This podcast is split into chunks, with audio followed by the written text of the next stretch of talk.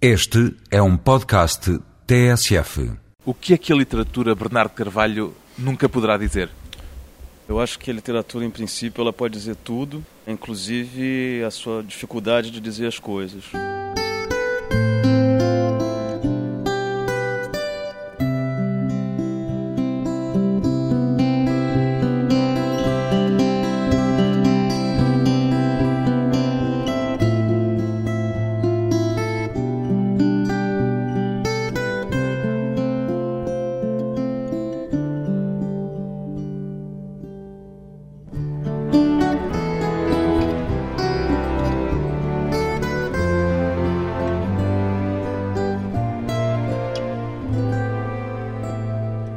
Bernardo Carvalho, 43 anos, escritor. O que é que mais lhe interessa na literatura, Bernardo Carvalho? É difícil. A literatura, para mim, ela, quer dizer, ela dá sentido para minha vida. Então, ela é fundamental. Ao mesmo tempo, a literatura é o que me interessa na minha vida. É a principal coisa da minha vida. Os seus livros, já houve muitos dos seus leitores que o notaram, lidam quase todos com a questão da identidade. É uma obsessão? Eu acho que está ligado a essa coisa da literatura dar sentido à minha vida. Então ela está colada um pouco com a minha vida. Quer dizer, a partir desse momento em que ela é o principal, a coisa que mais me interessa, ela está colada com a minha identidade. Quer dizer, quando eu não escrevo, eu sofro. Quer dizer, eu fico mais nervoso, mais irritado. E quando eu escrevo ficção, parece que eu encontro meu eixo. Busca da identidade, terapia, o quê? Não, terapia eu acho de jeito nenhum. Detesto a ideia de literatura como uma forma terapêutica, mas eu acho que, de fato, como um engenheiro, um médico, cada um encontra um... O seu caminho. Exatamente, uma espécie de âncora para a sua própria identidade, para a construção da sua pessoa e tudo mais. E, para mim, é a literatura que faz isso. É a forma de construir a sua identidade? É, num certo sentido é. Ao mesmo tempo é uma forma de questionar essa identidade o tempo inteiro. Então é uma forma de construir desmontando a identidade, o que para mim é muito interessante, porque é uma forma de construir a identidade, mas é uma forma autorreflexiva. Então ela está o tempo inteiro desconstruindo essa... É ver-se ao espelho e quebrar o espelho ao mesmo tempo. É, eu acho que o tempo inteiro. É. Então nesse sentido é Quer dizer, eu prefiro, eu acho a literatura mais interessante do que simplesmente se eu fosse um engenheiro, quer dizer, que eu construiria a minha identidade como engenheiro e, e eu só teria consciência dessa possível desconstrução numa época de crise. Não ou... há desconstrução na engenharia, é, só há construção. É, exatamente, quer dizer, mas de repente você tem uma crise e aquilo é desmontado subitamente, você você fica perdido, você não tem mais o chão e tudo mais.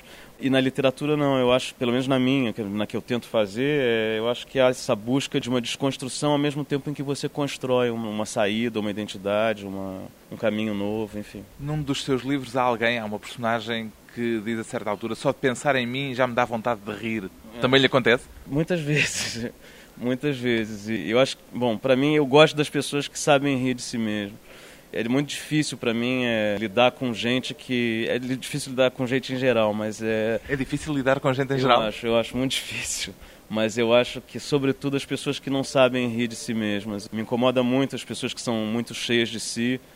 Podem até ser cheias de si, mas que pelo menos chegue um momento em que elas se desarmem e, e mostrem que elas não acreditam tanto naquilo. E que se elas acreditam demais em si mesmas, eu tendo a achar que essas pessoas são pouco inteligentes, mas enfim, cada um é um. É mais difícil lidar com as pessoas concretas do que com as pessoas da sua ficção? Ah, eu acho que sim, é muito mais difícil. As pessoas da ficção, por mais que elas sejam psicologicamente verossímeis e tudo mais, elas foram construídas por você, mesmo que elas escapem em algum momento, a certa altura dos romances, mas você tem controle sobre elas, né? E, e no mundo não, as coisas são imprevisíveis. Tem que é mais interessante, mas é muito mais difícil. É um misantropo? Não, às vezes sim, mas nem sempre. Quer dizer, eu adoro encontrar com os meus amigos, é, eu adoro os meus amigos, mas eu tendo a, a, não gostar de absolutamente todo mundo. Eu não tenho facilidade de, quer dizer, eu gosto a partir de um certo momento se eu percebo que há uma, mas acho que como todo mundo isso, né? Não é uma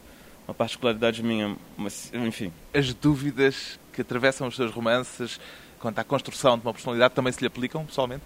Eu não sei, isso surgiu de coisas muito específicas. Por exemplo, tem um dos meus livros que chama Os Bêbados e os Sonâmbulos, que não foi publicado em Portugal, que parte de uma situação que foi um, minha mãe teve um tumor no cérebro uma vez, foi operada e depois da operação as pessoas que conheciam, que eram muito próximas, começaram a perceber que ela tinha uma ligeira mudança de personalidade, mas muito. Já não era a mesma, era outra. É, muito leve, mas que tinha bastado uma, um toque num, num ponto do cérebro para que ela virasse uma outra pessoa. E isso para mim foi fundamental essa descoberta, quer dizer que as pessoas são seres muito frágeis e que você é muito orgulhoso da sua personalidade, você constrói uma identidade, você constrói uma personalidade e a certa altura, a certo momento, basta um toque físico num órgão seu para que tudo aquilo desapareça, quer dizer, você deixe de ser uma pessoa e se transforme em outra. Isso para mim foi fundamental, foi uma, uma epifania. É, é, na verdade não, foi, eu fiquei muito perturbado com essa situação, é, porque de repente eu via que as identidades na verdade não existem, elas são ilusões, né? E isso reforça a ideia de você rir de si mesmo, porque enfim, pelo menos você tem consciência de que essa, o que você é é uma fragilidade, né? Não é uma, você não é um deus, né? Justamente, como é que responde à pergunta quem é Bernardo Carvalho? Bom, é isso, quer dizer, que você vai construindo dentro das suas possibilidades, dentro dos seus limites, é, você vai tentando construir uma pessoa, e, mas sempre com a consciência de que essa pessoa é uma construção e que isso, enfim, você tem uma finitude, você vai acabar. É, isso é muito importante, eu acho que você ter consciência dessa, dos seus limites. E quando eu fui para a Ásia, agora por causa do livro, eu tive um outro choque desses, que é de repente perceber que um terço da humanidade não só não, não se interessa pelo que você é e pelo que você faz no Ocidente, como tudo que você é e o que você faz, ou pelo menos o que eu faço, o que eu sou, não faz o menor sentido para esse um terço da humanidade. Então esse choque foi ao mesmo tempo muito produtivo, porque foi perturbador. Foi um choque em relação a uma vivência coletiva semelhante àquele que teve para a descoberta da personalidade individual?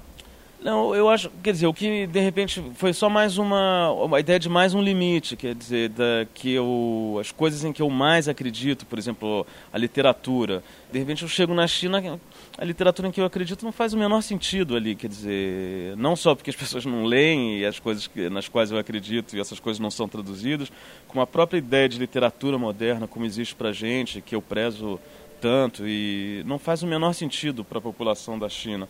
Isso é um, quase um terço da humanidade, ou sei lá, um terço da humanidade.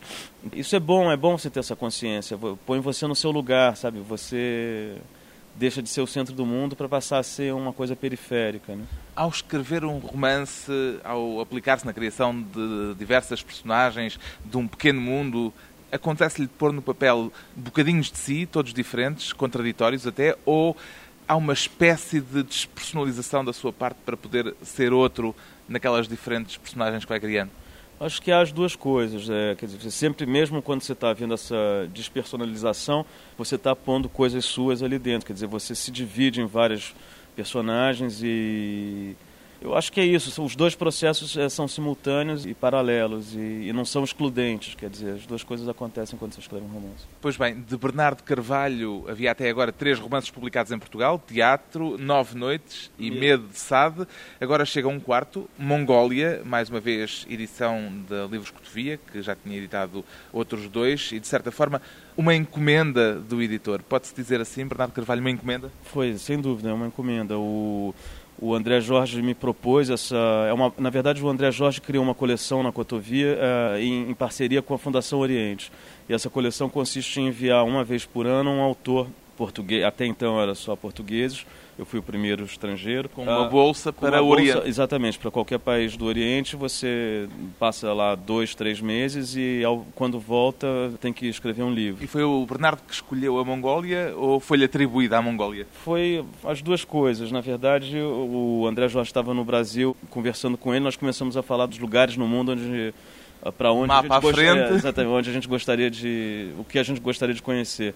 E eu falei que eu tinha uma atração especial pelos desertos que eu adoraria ir para o Iêmen que eu adoraria conhecer o deserto de Gobi na Mongólia. Nunca lá tinha estado antes? Nunca nada não conhecia absolutamente que nada. que ideias feitas é que levava para essa viagem? Olha eu levava várias assim na verdade a maioria que você encontra em qualquer uh, guia de viagem sobre a Mongólia são vários clichês mas enfim alguns verdadeiros já tinha a partida alguma ideia do romance que ia escrever ou deixou-se apenas impregnar, impressionar e só depois de voltar é que pensou no romance? Eu tinha uma ideia prévia muito incipiente que era eu queria que um, um personagem tivesse desaparecido e outro fosse procurar.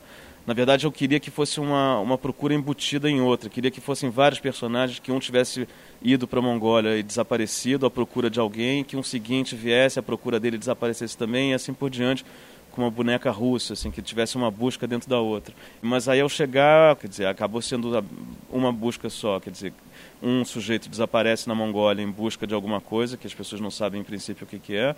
Em seguida, um outro vai à Mongólia em busca desse personagem que desapareceu. A sua viagem foi acidentada ou tranquila?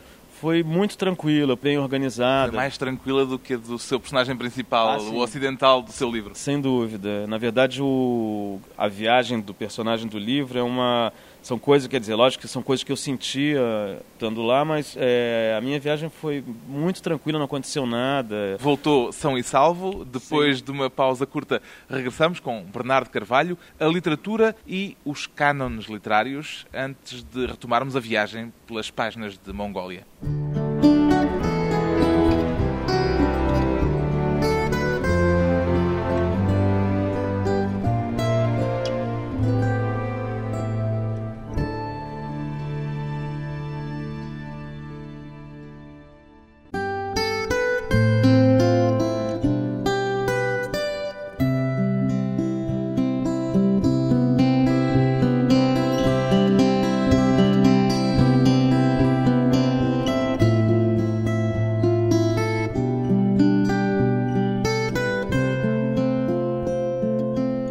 Regressa à conversa com o romancista brasileiro Bernardo Carvalho, de quem a editora Livros Cotovia acaba de publicar o romance Mongólia, um escritor que antes da escrita sonhou ser cineasta. O que é que o fez optar pela literatura e desistir do cinema, Bernardo Carvalho?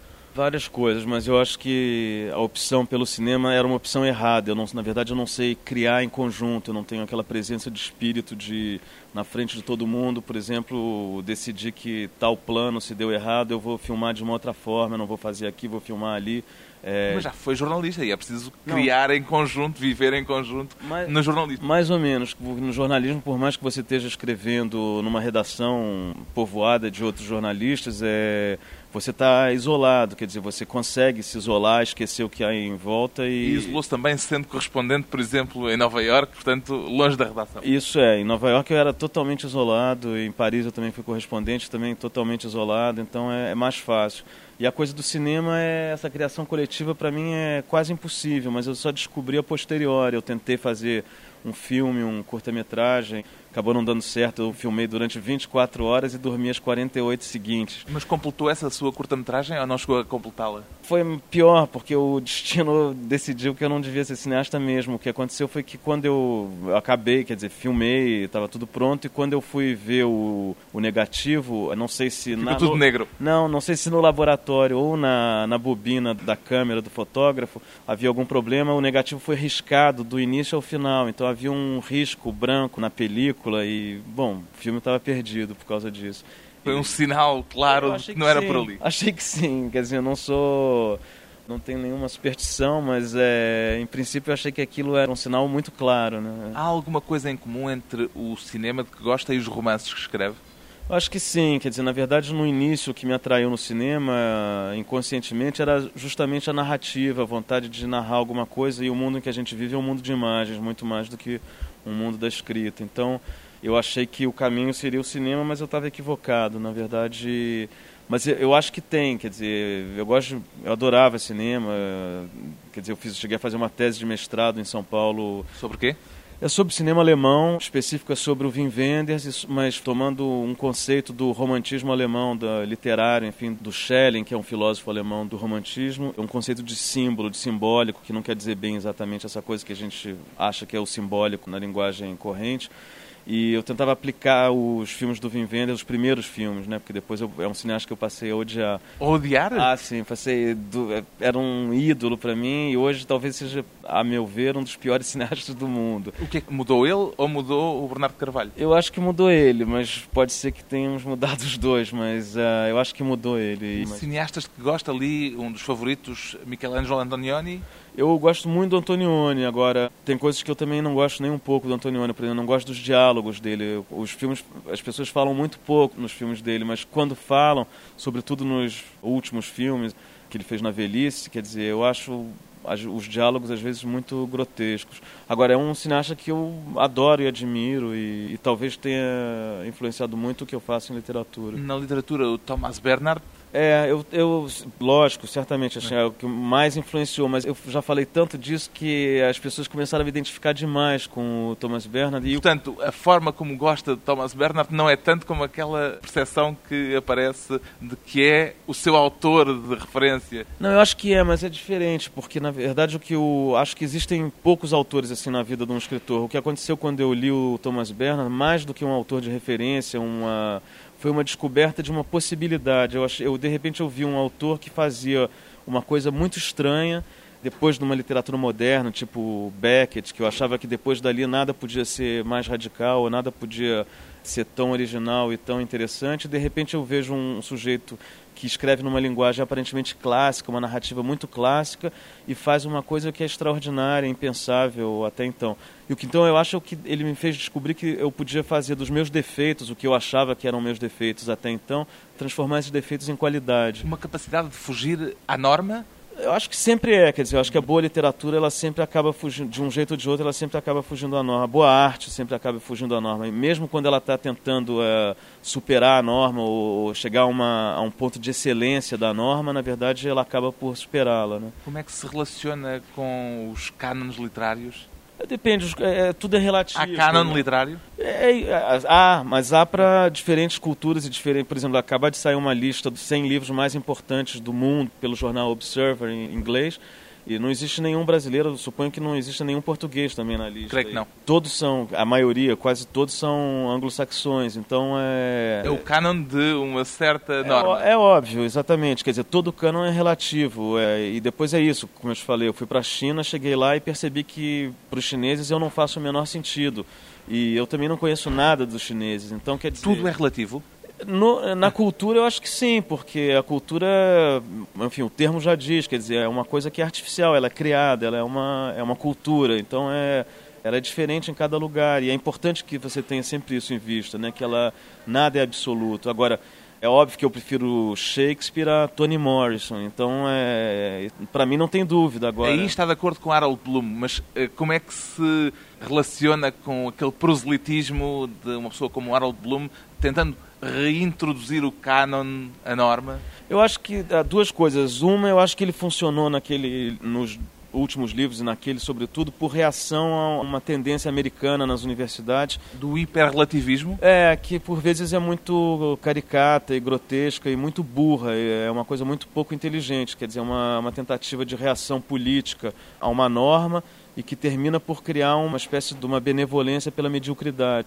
Enfim, uma vista grossa é, em relação à mediocridade.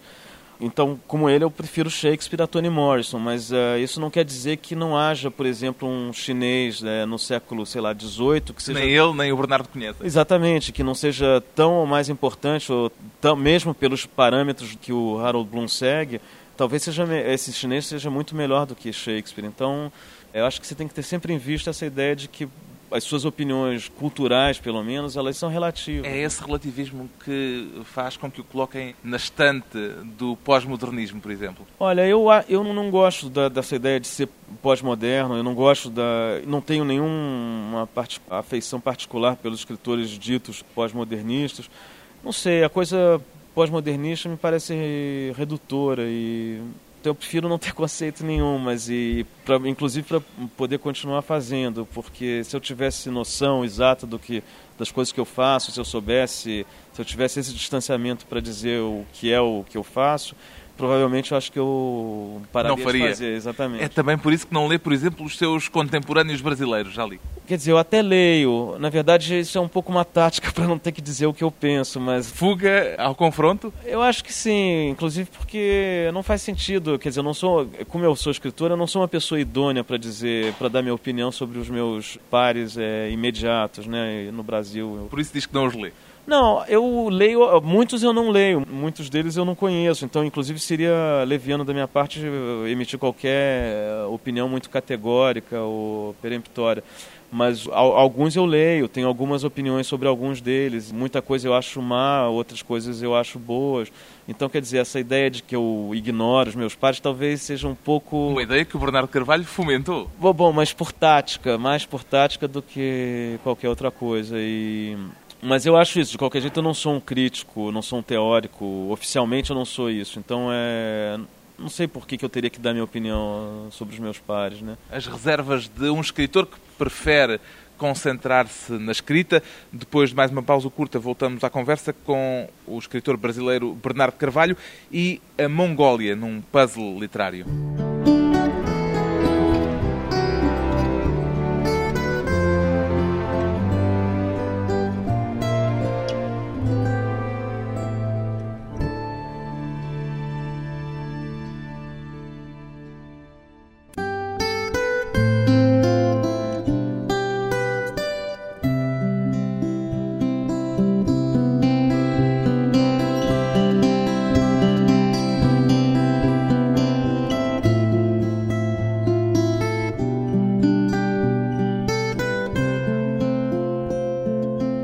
Convidado hoje para a conversa pessoal e transmissível o autor do romance Mongólia, o escritor brasileiro Bernardo Carvalho. Gosta de puzzles, Bernardo Carvalho? Gosto, gosto muito. Costuma eu... fazer puzzles?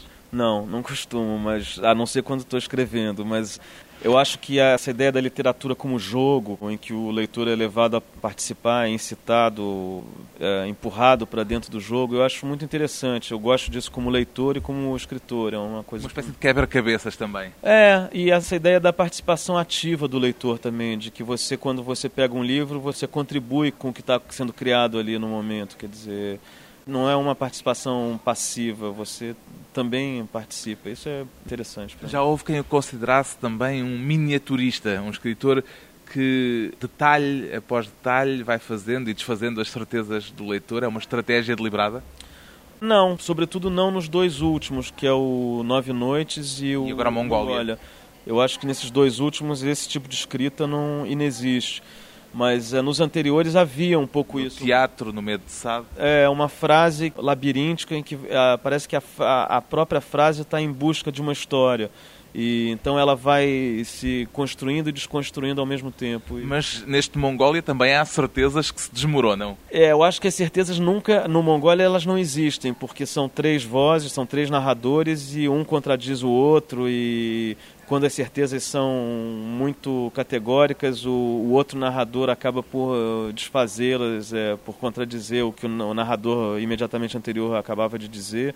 Certezas nesse livro elas não existem. E isso é resultado um pouco também do meu contato com esse mundo exótico entre aspas, ou desconhecido para mim, essa noção de que é impossível você ter uma certeza absoluta sobre as coisas que você vê a voz das personagens no livro, aquilo que escrevem nos diários, tem alguma coisa a ver com a sua voz, com o seu próprio diário de viagem?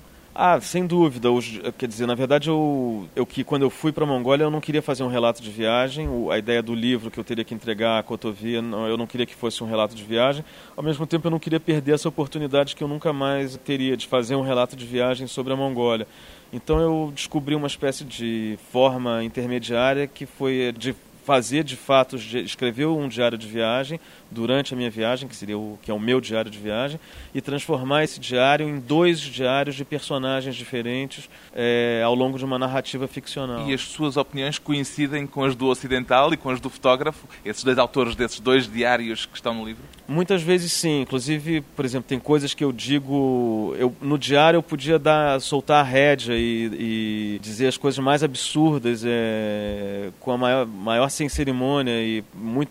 Quer dizer, eu sou totalmente ignorante sobre cultura chinesa, sobre a língua chinesa, por exemplo e de repente eu tive algumas ideias sobre a língua chinesa, a literatura chinesa, que só poderiam. A ideia de porque não há uma prosa. É... prosaica, moderna, com, com os ideogramas, por exemplo. E eu achei aquelas ideias geniais, mas são as ideias de um ignorante. E eu só poderia ter aquelas ideias porque eu era ignorante naquele momento. Ao mesmo tempo, eu não queria perder essa energia de um primeiro contato e de um primeiro choque com o que você desconhece esse confronto anterior ao conhecimento. Eu achei que isso era interessante e achei que o melhor seria, quer dizer, eu não teria coragem de dizer isso por conta própria, chegar em praça pública e dizer uh, as minhas ideias sobre literatura chinesa, porque eu Põe, portanto, per... outros a dizerem é, aquilo que pensou, aquilo que lhe ocorreu na é, é, Na verdade, é, é uma forma covarde de lidar com as ideias, mas enfim, eu pus as ideias que eu não tenho coragem de dizer na boca dos personagens. Uma das frases mais impressivas do livro, para mim, é aquela em que o ocidental, um diplomata que vai à procura de um fotógrafo desaparecido, escreve, diz ele que lá a inutilidade não tem nenhum valor.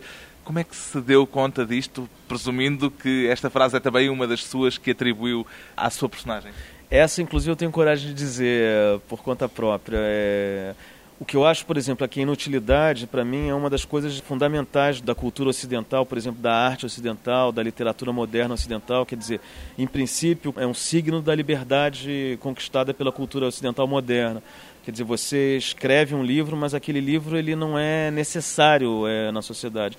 E isso é maravilhoso, quer dizer, ele não é uma obra de engenharia, ele não é, é uma obra de medicina, ele não é ele tem uma, uma razão de ser que é justamente a de não ter razão, ele não precisa existir, ele não precisaria existir. E isso é muito libertário, isso é, uma, é fundamental. A gente não vive num formigueiro, né, que é onde todo mundo tem uma função. A arte ocidental ela te dá essa noção de que você pode escapar desse, desse funcionalismo social para uma coisa que é pura criação e que é inútil. E o que eu percebi, talvez erroneamente, mas enfim, na Mongólia, é que tudo tem, na China sobretudo, quer dizer, é como se fosse um formigueiro. Tudo tem uma função. Ou precisa ter, quer dizer, essa liberdade, que é a liberdade de criar coisas inúteis, é, isso não passa pela cabeça de, de um chinês comum e talvez não passe pela cabeça de um ocidental comum também, enfim, mas não sei, mas é pelo menos essa possibilidade no Ocidente, ela é muito prezada, ela é muito cultivada, quer dizer, a ideia da literatura é uma coisa fundamental no Ocidente. Na Mongólia não é, por exemplo, na a ideia da arte moderna é impossível na Mongólia. Sentiu-se a viver uma experiência tão opressiva como aquela que descreve a sua personagem? Não, porque eu estava ali de forma passageira, então eu tinha essa perspectiva de que eu, após dois meses, eu iria embora. Então isso facilita as coisas, mas eu fico pensando que se eu tivesse nascido na China ou na Mongólia, essa ideia de não ter, pelo menos para um ocidental, eu só posso falar do ponto de vista de um ocidental, então é um ponto de vista sempre relativo. Talvez se eu tivesse nascido lá, nada disso me incomodaria, mas sendo um ocidental, a ideia de poder nascer na China ou na Mongólia é um, é um pesadelo. Ao mesmo tempo, foi, quer dizer, a viagem, para mim, essa ideia de só passar por lá, foi uma das viagens mais maravilhosas, talvez a mais importante da minha vida, né? E, e eu adorei, foi uma viagem incrível mesmo. Já depois de regressar, disse, li numa reportagem que hoje tem ódio ao budismo. O que é que descobriu no budismo de que ainda não se tinha dado conta? Eu descobri que é uma igreja como qualquer outra. Então, assim, eu acho que a ideia de religião, em teoria, me atrai muito. Quer dizer, tem coisas no cristianismo que são fabulosas, tem coisas no budismo. Toda a religião é bacana, toda a igreja é terrível. É, eu acho que não. É, essa foi a conclusão a qual eu cheguei, mas isso eu também, quer dizer, depois de pouco tempo, dois meses. Mas eu fui para a Mongólia com a ideia de que o budismo era uma coisa incrível, que era uma religião totalmente diferente das Procura outras. de um nirvana qualquer. É, e que tinha uma relação com o mundo que não era uma relação de poder, que não era uma uma relação, que essa relação de poder não podia existir dentro e do E encontrou essa relação de poder? Ah, lógico, porque em qualquer igreja você, quer dizer, a partir do momento que você cria uma igreja, você tem hierarquia, você tem relações de poder, você tem um sujeito que é superior ao outro. Isso pressupõe que haja relações de força ali dentro. Está convencido de ter compreendido a Mongólia, o budismo, o Oriente nesses dois meses que lá passou? Não, de jeito nenhum. É, eu não tenho essa pretensão e acho que o livro fala disso também. Quer dizer, essa ideia do relativismo é importante nesse ponto. Quer dizer, eu tenho as minhas ideias, eu tive tais ideias, mas essas ideias elas são fruto de um confronto é, entre essa minha subjetividade e essa realidade que Podia lá voltar e fazer outro livro totalmente diferente. Ah, sim, sem dúvida. E, por exemplo, a minha experiência como indivíduo, quer dizer, a minha viagem foi maravilhosa, ao contrário da viagem dos personagens do livro. O problema é que essas ideias, essa desconfiança que os personagens do livro uh, têm, também me passavam pela cabeça quando eu estava viajando, só que elas não eram é, hegemônicas na minha viagem mas eu percebi que elas, dentro de uma narrativa de ficção, elas eram muito mais ricas, elas possibilitavam muito mais caminhos e desdobramentos dentro da ficção, dentro de uma narrativa de ficção, do que a minha viagem tranquila e prazerosa, sem maiores é, conflitos e tudo mais. O eu e o outro no choque cultural vivido pelo escritor Bernardo Carvalho por Terras do Oriente, um confronto de que nasceu o livro Mongólia, edições Cotovia.